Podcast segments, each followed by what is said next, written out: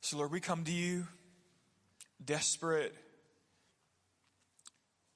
to know your voice, desperate for your ministry, Holy Spirit.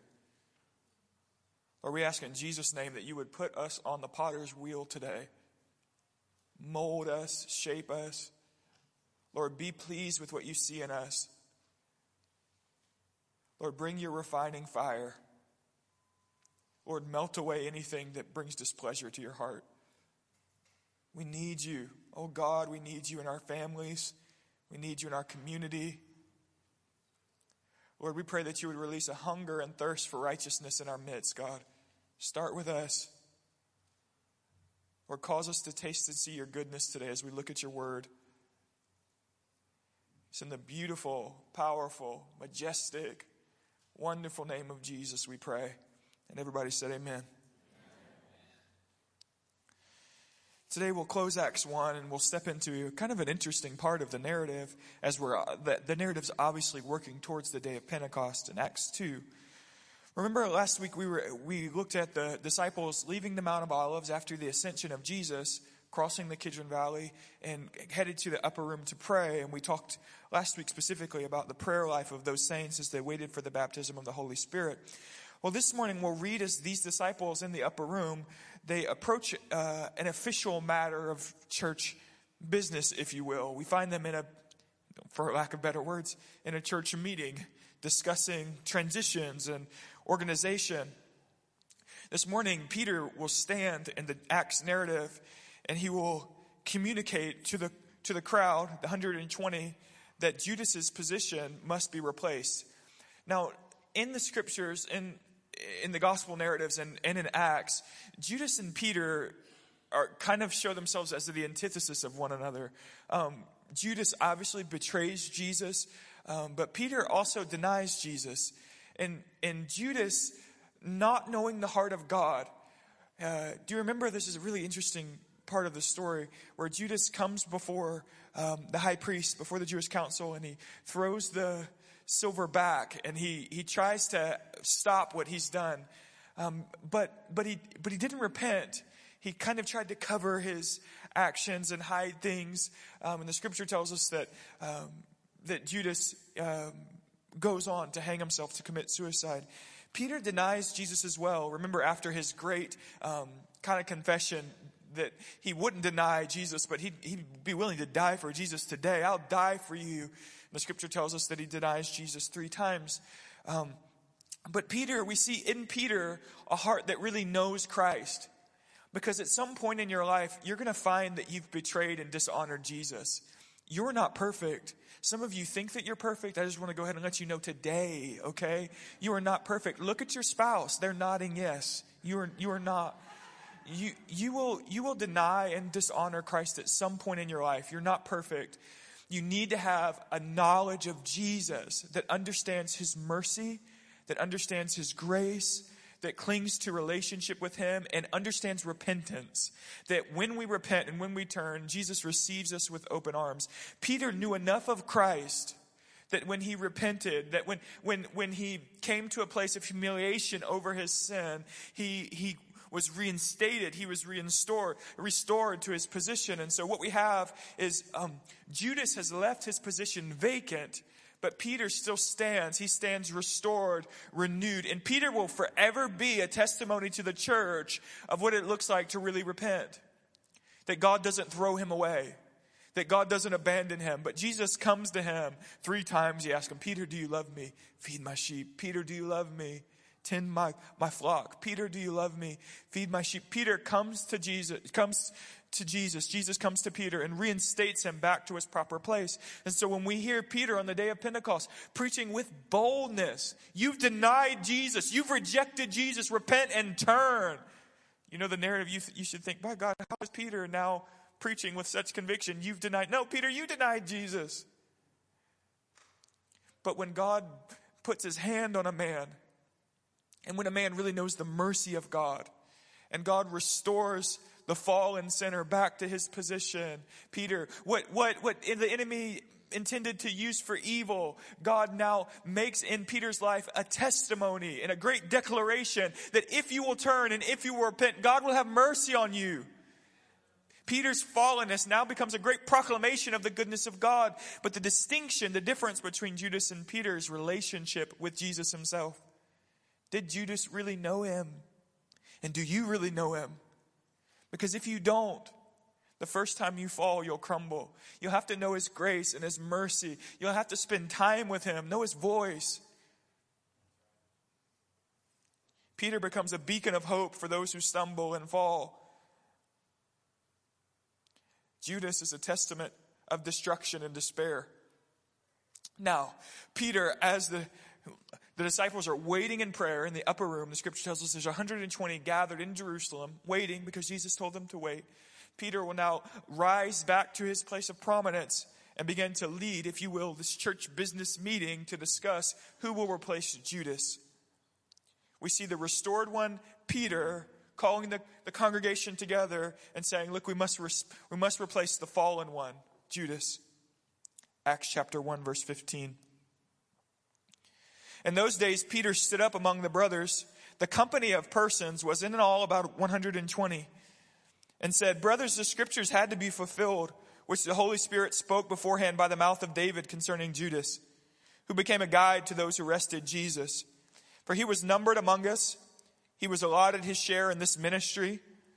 Now this man acquired a field with the reward of his wickedness, and falling headlong, he burst open in the middle, and all his bowels gushed out. And it became known to all the inhabitants of Jerusalem so that the field was called in their own language Akeldama, that is the field of blood, for it is written in the book of Psalms, May his camp become desolate, and let there be no one dwell in it, and let another take his office. So one of the men who have accompanied us during all the time that the Lord Jesus went in and out among us, beginning from the baptism of John until the day he was taken up from us, one of these men must become with us a witness to his resurrection. And they put forward two Joseph, called Barsabbas, who was also called Justus, and Matthias. And they prayed and said, You, Lord, who know the hearts of all, show which of these two you have chosen to take the place in this ministry and apostleship from which Judas turned aside to go to his own place. And they cast lots for them, and the lot fell on Matthias, and he was numbered with the eleven apostles.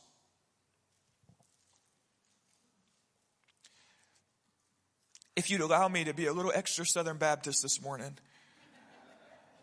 I'd like to talk about the three characters in the narrative, and we'll just kind of take Judas, consider Judas's posture and position. We'll consider Peter, and then we'll consider Matthias, and that'll give us a nice little organization, um, a real Baptist-like organization to help us look at this, look at the text. First, Judas. Peter said Judas had a position in this ministry. He shared among the apostles. Judas was one of the twelve. Judas witnessed miracles. He witnessed the kindness of Jesus. He held a measure of prestige and influence. But John tells us in his gospel that Judas had a problem with always sticking his hand in the money bag, had a problem with greed. Judas is self serving. I think he's into the whole ministry thing because it creates a nice platform. Judas desires to be revered and to excel above the rest. And slowly, Satan tempts Judas towards his own demise. And Judas falls terribly. He betrays Jesus for a bag of silver. The psalmist said in Psalm 119, verse 72, The law of your mouth is better to me than thousands of gold and silver pieces. That's the confession of all who have really known God. The law of your mouth, the words of your mouth, God, are better to me than thousands of gold and silver pieces. Jesus taught, lay up your treasures in heaven where thieves don't break in and steal and moth and rust can't destroy. Jesus taught you can't serve God and love money, Judas. The Jews, we know this from the narrative from Scripture too, the Jews also envisioned the Messiah coming to establish a political kingdom, a political reign. And so the Jews certainly thought that Judas thought that Jesus, as Messiah, was about to establish his kingdom. And Jesus picked 12 disciples. That's really clear. Those 12 disciples were supposed to reflect the 12 um, the fathers of Israel, the 12 tribes of Israel. And so the, the apostles reflect um, the sons of Jacob, the 12 fathers. The, and so certainly Judas thought that what Jesus is about to do, Jesus is about to overthrow Rome. Jesus is about to establish himself as a political figure, and I'm one of the 12. I'm going to be one of the heads of the new Israel. I'll have political prestige. I'll have a throne to sit on, and I'll have people to lead, and I'll be able to govern and rule, and I'll have influence because I'm one of the 12. Now Jesus starts to talk about dying.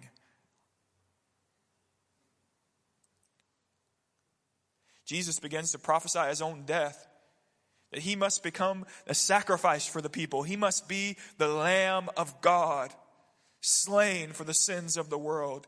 Jesus must go to the cross and suffer. That doesn't fit Judas's agenda. If Jesus dies, when will Judas rise? Did he become embittered? Oh, you say the love of money is the root of all kinds of evil. Maybe it's the love of money, the root of all kinds of evil that Judas fell to. Maybe it was ego and a desire to be exalted that, that Judas fell to, become embittered because what he really wanted was the crowds to applaud him. And now his path to prestige is clearly broken and he's bitter. Jesus, I gave up my life and followed you for years because I thought that what you were going to give me was prominence.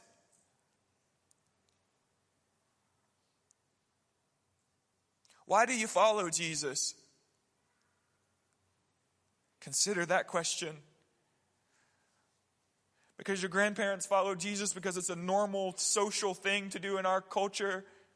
Maybe you follow Jesus because there's relationships to be had. Maybe you come to church and you can meet people. Maybe you come to church because you want to see this young, handsome man behind a podium. My God, you get to look at me.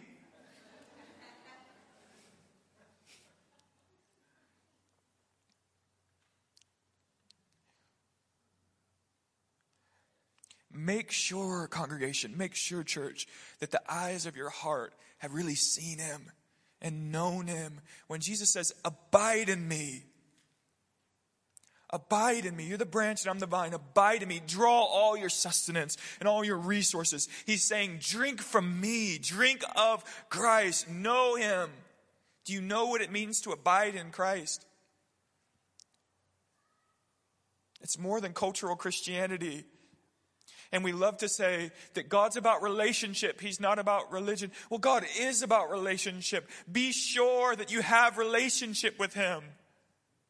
Most of the time when we say God's about relationship, not religion, what we mean is we can live however we want to because God doesn't care about our holiness. No, He does care about our holiness. But He is about relationship, but you can't make that statement unless you really live a life of prayer and worship if he's about relationship, do you bow your face into the carpet and say, God, I want to know you? Do you really drink from the vine?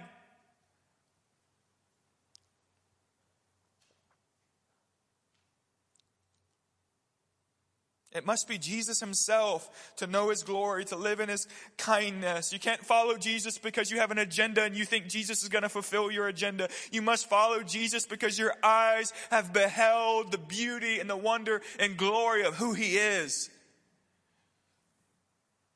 Otherwise, you will be destroyed. You have an enemy who roams like a roaring lion looking for whom he may devour, the scripture says. Satan lurks, waiting to destroy all those living for their own agenda, living for their own pleasure. Church, put on the full armor of God. Be vigilant. Be aware. Be strong in the Lord and the strength of his might. So Judas fails. He's embarrassed. He doesn't repent, but he commits suicide. He's so overcome by his sorrow and humiliation that he goes to kill himself. In utter despair, the scripture tells us that he buys a field and he hangs himself. Now, Luke is a physician. And if you'll notice when we read the part about his, his bowels being gushed out, it's in parentheses because Luke inserted information. Luke, the physician, inserts some really grotesque information to the scripture many scholars believe that what probably happened, because if you look at it just at the surface, you'll say these two narratives don't match up because the Gospels tell us that he hung himself, but Luke tells us that, that his, his guts spilled from him. Um, most, most believe that something like this probably happened. Judas hangs himself from a tree. hanging in the sun, his body becomes bloated. There, there are things that happen when your body obviously passes and begins to hang in the sun. His body becomes bloated. And, and Judas's body falls from the tree. Whether someone eventually cut him down, whether the branch fell, Judas's body fell. And what Luke tells us is when his body hit the ground, his organs spilled out. Now you should say, thank you, Luke, for that piece of information. That's really what we wanted to know. First, Judas destroyed himself. His sin brought destruction upon his own being. Sin is out to destroy you. It is. And many will say, and it's true, that every time God says, Thou shalt not, He's saying, I love you. Don't steal, I love you. Don't commit adultery, I love you. The, the wages of sin is death. Sin is out to destroy you. Judas destroyed himself with his sin. Second, Judas betrayed Jesus. I don't know of a more awful consequence than that. Your sin dishonors the glory and the beauty of Jesus. He's asked us to be holy as He is holy. If you say, I encounter and I know Jesus, and you don't have a real longing for holiness, I say, no, you've never encountered Him. Every encounter with the presence of God should leave you with a new, fresh desire to live holy, to live before Him. Not because you want to be better than anyone else or because you want to perform to earn anything. We live holy just out of adoration, just out of worship, out of just wanting to bless Him. It's not about trying to earn something. I couldn't earn heaven with all of my best efforts. I deserve hell. The only way I get to heaven is by the shed blood of Christ. But my life, the way that I live, is either worship or it's not. Okay, deal with that. Worship's more than songs and melodies. Worship is a life lived only for the glory of God. And so Judas first destroyed himself and then he betrayed Jesus. But the point of this narrative is that there is another impact of sin I need you to know. Judas destroyed himself Judas betrayed Jesus, and Judas abandoned his post. Men in the room, grandfathers, fathers, you have a post to fill. And sin's not just out to destroy you, it's out to destroy your children and your grandchildren. And God has called you to leave godly legacies and an heritage. And God has called us to be men who leave grandchildren and great grandchildren who live to serve and love Jesus. But you live bound to your pornography, you'll abandon your post. Women in the room, you're called to bless and serve your children. You're called to lead with grace and humility and kindness. You're called to reflect the grace of Jesus himself. You live a life of gossip. You live a life cutting and biting and devouring. You'll abandon your post. And your children will never hear the gospel from your lips if all they ever hear is the gossip from your lips. They can't hear the good news if all they ever hear is you bicker you hear me today. You have a post to fill. There are generations to come after you. And it's godly, it's absolutely godly to think forward.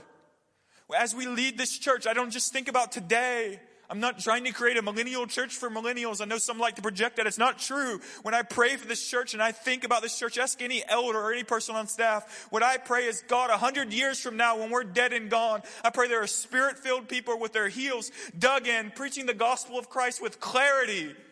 We have to think forward. And you live self consumed. You live to fulfill your own desires. You live because you want prestige and platform, and the enemy will chew you up and spit you out. And what you did was leave a hole. Judas left a hole to be filled. There was ministry that Judas was called to. You hear me? Listen to me by God. You have a calling on your life. There's purpose on your life. There are people in this community who do not know Jesus. And God has placed you here and now with the gospel in your belly to share the good news of what He's done for you. And you live selfish and you live consumed and it'll destroy you. It'll dishonor Jesus. And by God, you'll, you'll miss what you're called to. Judas left his post empty. When Satan tangles you up in sin, he doesn't just take you out, he leaves your post vacant. When a father falls to sin, has an affair, and there's divorce, he's not just taken out of his marriage, he leaves a post vacant for his children. Get serious about covenant, church. Be warned. You lose yourself, you'll dishonor your king, and you'll miss your call. Be warned. Your life's not about you. Be warned. You've got to live with bigger vision. You've got to have eternity stamped on your heart. So Peter rises in the gathering of the saints and says, We must fill Judas's post. Next, Peter. Now, Luke makes a point to tell us that there are 120 present in the upper room. Scholars throw this idea around. It's an interesting thought. Maybe I thought maybe it would be helpful for to you. But in, in, in, in first century Jewish culture, when 120 heads of a family gathered together, when you had a meeting of 120 people, it was officially a Sanhedrin. Not the Sanhedrin like you see the 70 Jewish leaders, um, who's called the Sanhedrin in the New Testament. There were, there were lesser Sanhedrins. So in a community, in a city, if 120 showed up to a meeting, it was an official meeting. It was an official gathering. And many scholars think that, that, that Luke dropped that piece of information because he wanted you to know that this was an official gathering, an official meeting to be had. Now, we know that there were more believers in Jerusalem at this time. 1 Corinthians 15 tells us that Jesus appeared to more than 500 people. And Paul's telling the first, he's telling the Corinthians, he's saying, 500 people Jesus appeared to at one time. You want to hear about his resurrection? Go find one of them. There are still living witnesses to Jesus' resurrection. But Luke wants us to know that there were 120, an official meeting. Now, the apostles clearly reside over the meeting in their place of authority. Peter seems to be the clear spokesman for them because he's the loudest. See, that was a joke. It fell, it fell on deaf ears. Peter gathers the attention of the congregation and he begins to draw their attention to the hole in the apostolic circle.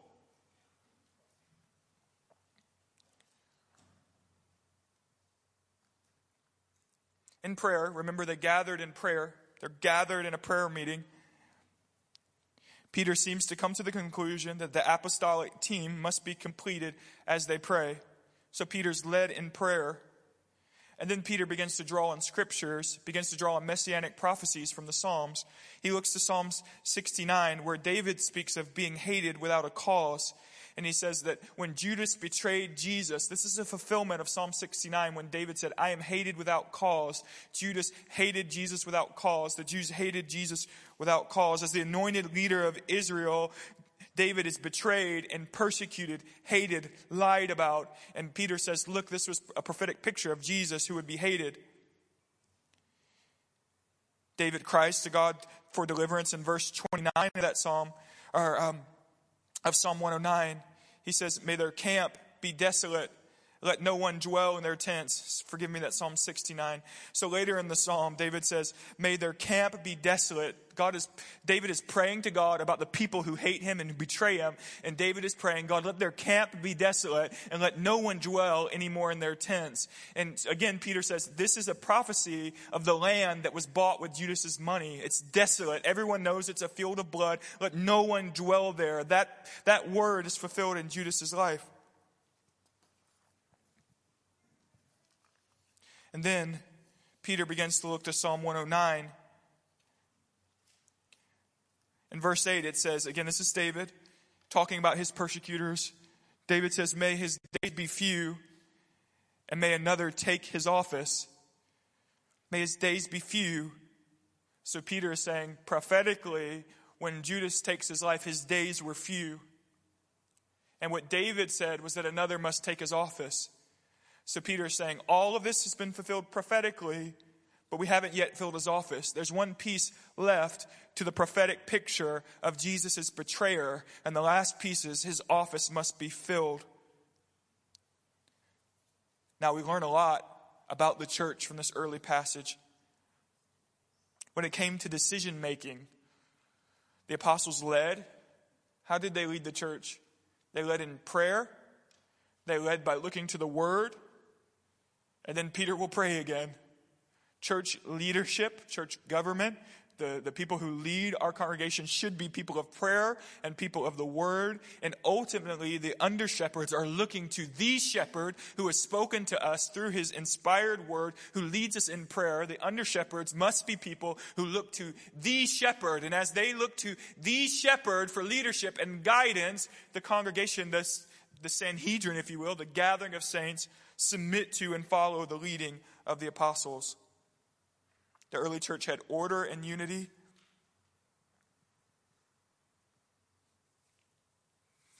Our pastors used to say that um, we're Americans, so we believe in our individual rights.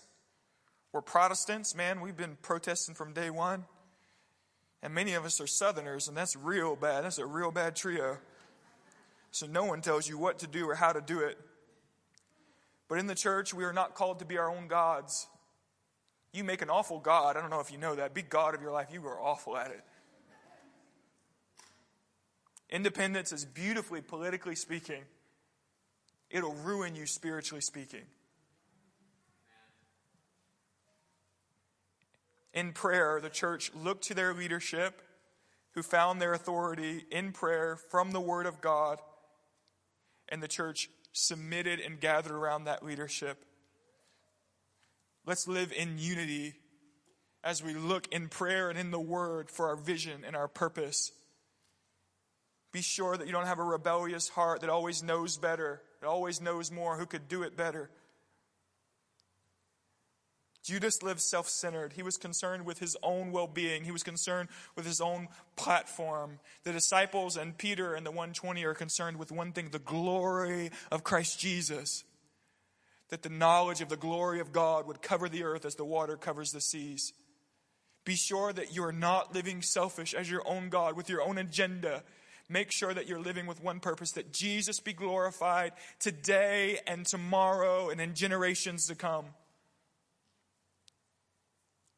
Finally, consider Matthias. What do we learn from his life?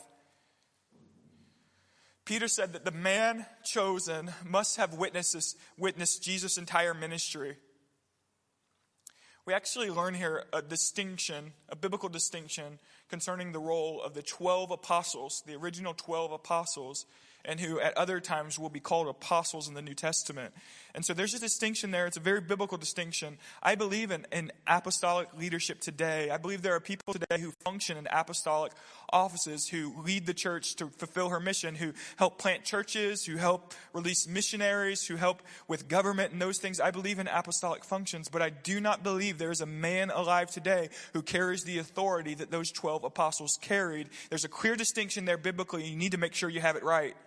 Otherwise, you allow a man who puts apostle in front of his name to govern all of your life. I don't believe it for a moment. I'm going to make that clear to you. Although I believe in apostolic functions and people who are called to apostolic roles today, there's a distinction between the 12. The 12, Peter said that the one to fulfill Judas's position must be someone who was with Jesus from his baptism to his ascension the one to fulfill the empty role in the 12 must be a witness, an eyewitness to the entire account. And because he is an eyewitness who has known Jesus personally, heard the teaching, saw the ministry, he will carry a unique authority. There's a distinction, a clear biblical distinction between those 12 men and those who will come later in Ephesians 4, for instance, who are called apostles, prophets, pastors, teachers, and evangelists. Peter said he must have seen the baptism, John's baptism, and he must have seen the ascension. So there was two men put forward.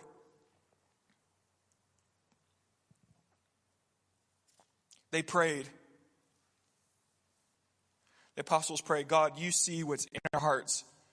You see the deepest places of our character. I think they're, I think they're reflecting upon the anointing of David. Remember where God says to Samuel, um, man looks at outer appearance, but I look at the heart. I think they learned that lesson. So they're not just looking for a man with great gifts. They're not looking for a man who's a great teacher or performed great miracles. They pray, God, you know what's in our hearts. Choose the leader whose heart is fully submitted to you. Choose the leader whose heart you're pleased with. Don't look for leadership, church. Don't look for leadership who's the most gifted. Don't look for leadership who, who carries great charisma. Don't be duped by adrenaline. Adrenaline is not anointing. There's a difference there. Make sure that you love and savor the anointing of God on a man or a woman's life. Don't just look for the most humorous person or the even the most intellectual, the smartest person in the room is not the most spiritual person in the room. There's a great difference between a heart that's fully submitted to God and a head that's filled with information. The church needs to look for anointing. And so they say to, they say to God, You know hearts. You choose today as they pray. They cast lots. Most likely, the method of lots here that they used, Um, scholars say is they would have picked stones and put stones in a jar, and this is the way that they would sometimes do lots, and they would shake the jar, and the first stone to come out of the jar to fall out, that would be the lot chosen. Now that seems kind of strange to us, but it's really common in the Old Testament. And the apostles clearly believed that God could speak to them through this way. However, it is fascinating, it really is fascinating to note that after the coming of the Holy Spirit, the apostles never again drew lots. After the coming of the Holy Spirit, the apostles never again looked to this method for the leadership of God. Why? Because they had the Spirit Himself. And He spoke to them through dreams, He led them in prayer. God chooses Matthias. Judas leaves a hole. God chooses Matthias. God is not caught off guard by the deception of Judas. God is omniscient. He sees beginning to the end. He's known all along that Judas would be the betrayer. Although Judas abandons his post and loses his ministry, God has already called, put his hand on, chosen a man to stand in the gap. Matthias will fulfill the role that Judas was called to fulfill. God's kingdom, his glory, his purposes cannot be averted by the failure of any man. God is not relying on men. So Matthias' name means gift of God. Matthias' name means God's gift, God's grace. Judas' sin and his failure left a hole. God brought his gift, his grace, to carry the ministry on. So I'm saying to you on one hand, don't leave your post empty